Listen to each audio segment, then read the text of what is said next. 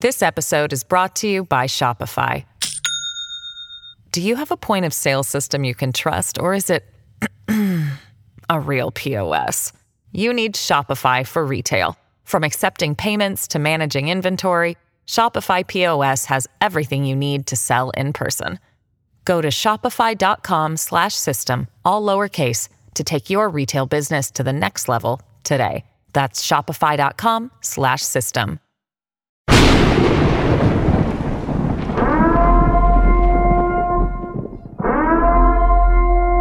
Warning The Savage Nation contains adult language, adult content, psychological nudity. Listener discretion is advised.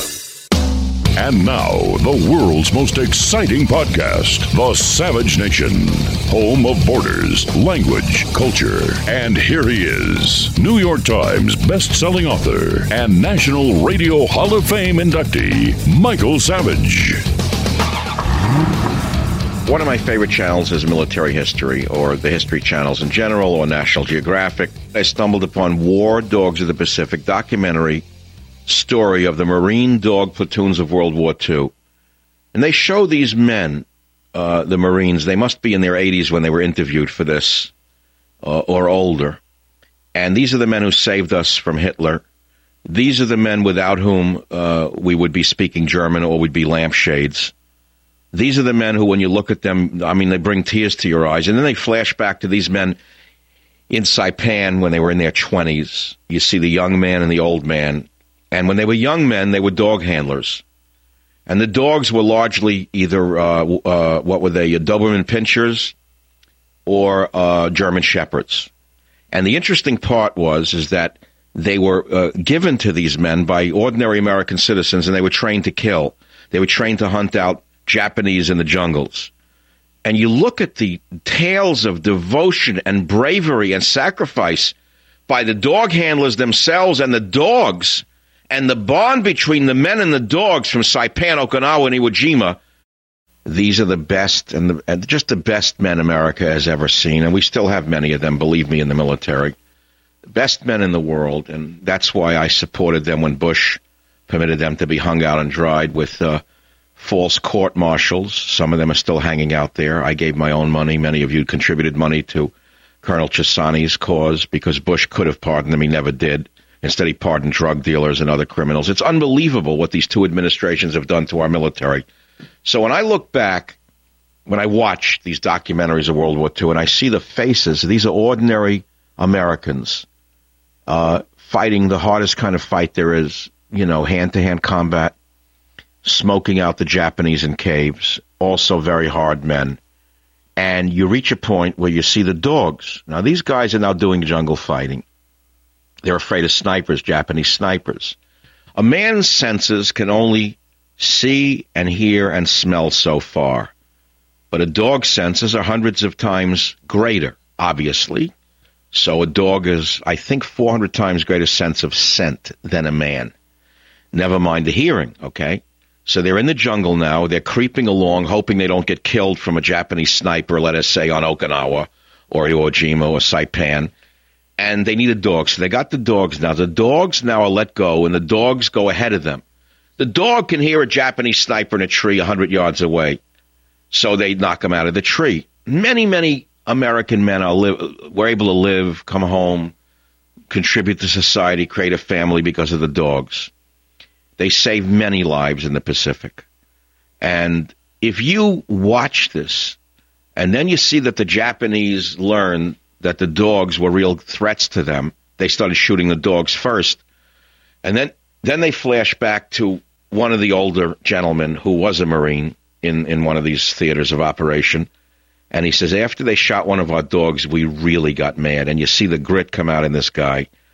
And, you know, when he says we really got mad. But then you see other scenes in there that rip your guts out.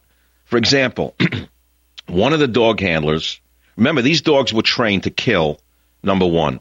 They were ordinary dogs from households voluntarily given to the military. They were trained to attack and kill by military dog handlers. They had to be trained to kill. So now they're trained to kill. They're brought out into the islands to, to help fight the Japanese in World War II.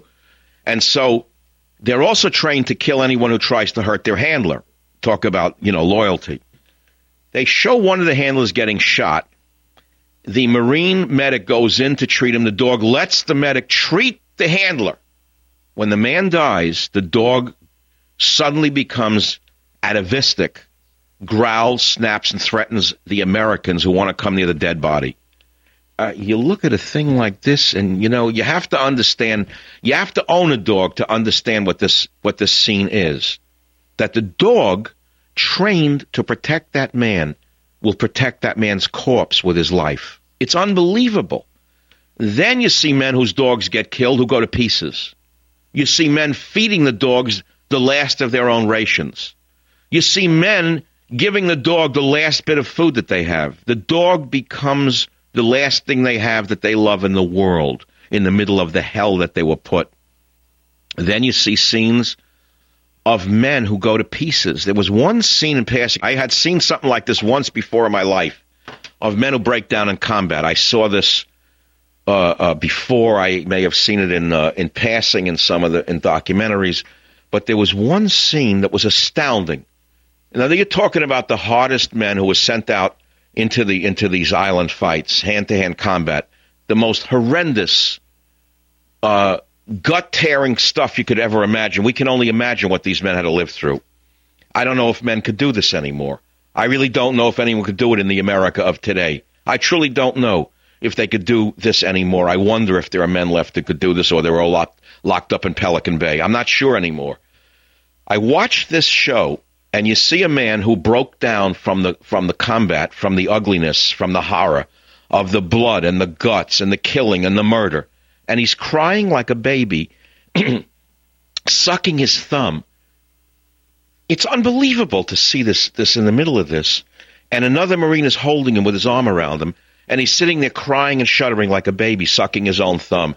He had a total crack up in the in the midst of this ugly, horrendous combat. Now this was in passing, but you know we're talking about uh, something else, which is the dog thing, the war dogs of the Pacific. But I'm, I'm bringing that up as a side note. Okay, so now the war ends. The army shoots their dogs. You hear this? The army decides that all the dogs that fought so loyally in World War II should be killed. They shoot all the dogs that they used. The Marines refused to go along with the program. In other words, in those days, they would not be Obotomized. The Marines said, Go to hell, we're not shooting our dogs, we'll shoot you first. So the Marines said, We're not shooting them. We're not going to go along with the Obama program of the day, in other words, just because Big Brother told us to. We'll shoot you first. We're not killing our dogs. They were our best friend. They kept us alive, dropped dead. So the Marine Corps backs up. The fat asses back home who decided to shoot the dogs suddenly, the fat asses back in Camp Lejeune who never fought, suddenly get frightened of the Marines and say, all right, we won't kill the dogs. Meanwhile, they have 540 killer dogs in their hands and they don't know what to do with them. So you know what the men say? We will retrain them to become domesticated again. And they work 12, 15 hours a day, and they do teach old dog, dogs new tricks, and they retrain them to be able to integrate back with families. So, out of the 540 or so dogs that fought with the men in the Pacific who were killers, trained to kill, only four had to be euthanized. It's a story that is astounding, and I would high, highly recommend that you try to catch War Dogs of the Pacific on uh, the Military History Channel when it's replayed, and I don't know when it'll be replayed. The historical footage and uh, never before seen photos are, are, astounding. And it was done by a, uh, a director uh, named Harris Done, who was a graduate of the USC School of Cinema, and he earned a degree in film production. But uh, he did main, you know, uh, thrillers uh, such as uh, uh, I don't know, family comedies, Bonjour, Buddy, and but this feature documentary directing debut with War Dogs of the Pacific about the Marine War dog handlers of World War II is astounding. Any dog lover should watch this, and it'll give you a new appreciation for not only the intelligence of dogs, the loyalty of dogs, but the devotion and the bravery and sacrifice of the United States Marine Corps. This is the Savage Nation. I'll be right back. Savage.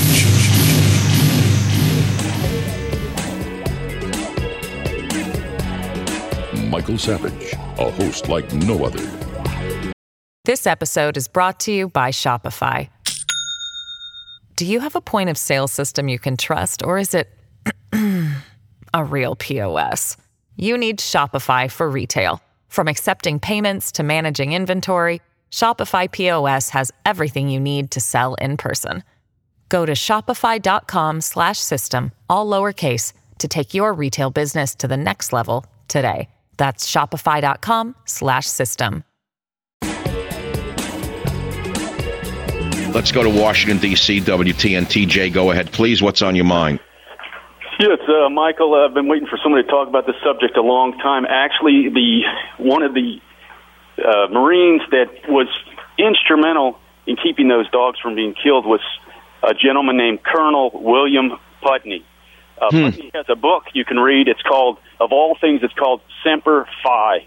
It's about hmm. the third third war dog company, and it discusses uh, those many subjects that you've just gone over. But but he stood up to the Marine Corps uh, brass and said, "We're not killing them." I guess that's what he had to do. Correct, and his men loved him. Uh, all those families that got him, but he he was alive up until about four years ago, and passed away. But uh, that yeah, well, there goes there goes the last. Uh, uh, you know, where are they today? When they go and fight in Iraq, if they actually do the right job that they're trained to do, they get court-martialed by George Bush in the last administration, and probably with Michael Mullen now in the uh, Joint Chiefs of Staff. A guy's afraid to fire a gun without uh, consulting a manual. He would have he would have been he would have been outed. I mean, he would have never been would have never been on the the, the uh, admiral staff or flag officer back then. He was he's. A, I mean, I don't really say, but this Colonel Putney, as far as I'm concerned, he should have got the Medal of Honor. But read that book, Semper Fi. And the one thing I let me ask you, Jay, where is the dog cemetery that I saw at the end of the documentary? They apparently have a cemetery of these dogs somewhere. Where is that? Oh boy, that's a good question. Uh, I'd have to go. I couldn't believe it. It was an actual war memorial cemetery for these hero- heroic dogs. It was unbelievable. Thank you for the call. Here we have a caller from Los Angeles who, who says he knew Colonel Putney. Steve on KGIL, thank you for calling. Go ahead, please. Yes, I knew Dr. Putney. Uh, Guam was where they have the statue. In Guam, that's where the dog's uh, cemetery is. Cemetery there. I, I, I met Dr. Savage when I, I mean, Dr. Putney when I was like 23 years old. He was 50 years old. We were the best of friends. Uh, we used to play golf together once a uh, once a week. Uh, Isn't that well? What did he tell you about the the whole dog program, Steve? That you could share with the audience today? You know what? I uh, we became such good friends. I used to go. He had a a, a, a dog kennel down in uh, let's say Canoga Park that I used to go down with him all the time. and, and I mean, this was after the war, of course. Uh, we're talking 1970, 73, 74. And, I, so he. So what I'm hearing is he continued his love for dogs into the latter part of his life, long after the war. Uh, yeah, he. I, I think he passed away about four years ago. Yeah, he was a veterinarian for uh, uh, till I think when he passed away about four years ago. Oh, he was a vet. The colonel was a veteran. Oh yeah. I mean, was a veteran a veterinarian. The vet was a veterinarian. Oh yes. I didn't know that. Oh yeah, big time. He he talked. And, and Steve, did he tell you any stories of the war that would be worth sharing right now? Yes, he says. You know, when you were out in the, the walking around in the bushes and everything else, and, and leading dogs, he was so much the leader because he was uh, he was the lieutenant. Uh, I think he uh, went up to like captain or uh, you know I, I don't remember, but uh, uh, you know what? I That's that okay. I, am going to tell. Thank you very much for that sharing. I'll, now he brought back a memory from the documentary. Let's just let him throw one more piece in. After the men had shown how good these dogs were in combat, they were rewarded with another stripe. They were moved up the ranks. And then the commander said to them, But because you've moved up from corporal, you can no longer be a dog handler because that's for a lower ranked man. The men, almost to a man, ripped the stripe off their body and said, We'd rather remain a corporal in order to stay with our dogs. No, thank you. You can keep your stripe. Welcome back, Mr. and Mrs. North and South America, and all the ships at sea. Let's go to press. I don't care if you're in light air, light breeze, gentle breeze, moderate breeze, fresh breeze, strong breeze, near gale, gale, strong gale, storm, violent storm, or hurricane. Wherever you are on the Beaufort scale, you're welcome on the Savage Nation. Let's go to San Diego. Don, welcome to the program. Dr. Savage. There's a real easy way to kill those flies on your sailboat. If you uh, if you blow on them lightly, since they're used to being on the ocean, and when the wind blows, they tend to cling on to you. You blow on them lightly, you can swat them in no problem. Wait, wait. Say that again. You blow on them lightly, and what? They get stupefied from the from the halitosis. Yeah, it's a laser reaction. No, not from the halitosis. They're just used to being on the windy ocean, so when you blow on them, they cling on so they don't get blown away. And oh, like if they're, they're they've alighted on your on your uh, dashboard, so you blow on them so they they, they stick to it to, to figure they're going to be blown, and then you swat them. Absolutely. I'm not a sailor. I admire people who know how to sail. I don't like particularly dodging them on the weekend in San Francisco Bay because they won't vary their, their course by one degree, but they'd rather have a head on collision than change one degree. You have a powerboat, so I don't have to move, you schmuck. I mean, you all have a collision. You never saw such arrogance, the sailors. I'm a very defensive uh, boat driver. I, I usually divert, I'll move. The, but you should see the idiots in the sailboats. I have a sailboat and I have the right of way, and I don't care if we kill everybody. I'm not changing course by one iota, not one degree off, not two degrees. I'm staying on my course. You schmucks, you. I never saw such stupidity as I see in sailors on the on the bay. New York, Joe, you're on the Savage Nation from WOR. What's on your mind, Joe? I'd like to ask you about organized religion. I know that you believe in moral absolutes. And I'm not okay. sure if this is what you mean when you say that you don't believe in organized religion. But like David Sklansky said, who was a famous poker player, he said, if there's a hundred religions in the world, 99 have to be wrong. Is that, is that what you mean when you say you don't believe in organized religion? Well, I've heard something like that before from someone, which is that all the religions can't be right if they all say that only their God is the only way. I understand that. But I would say that that's a distortion of man's view of God rather than a distortion of God himself. Well, to that I would say, why would the superior being be condescending to the inferior being? Why not would he why not would he require it the other way around? What do you mean by condescending? In what in what manner? He, he he's he's he's asking the the inferior being, which is man, he, he's pandering to him rather than say rather rather than saying be like me. He's saying I'll be like you.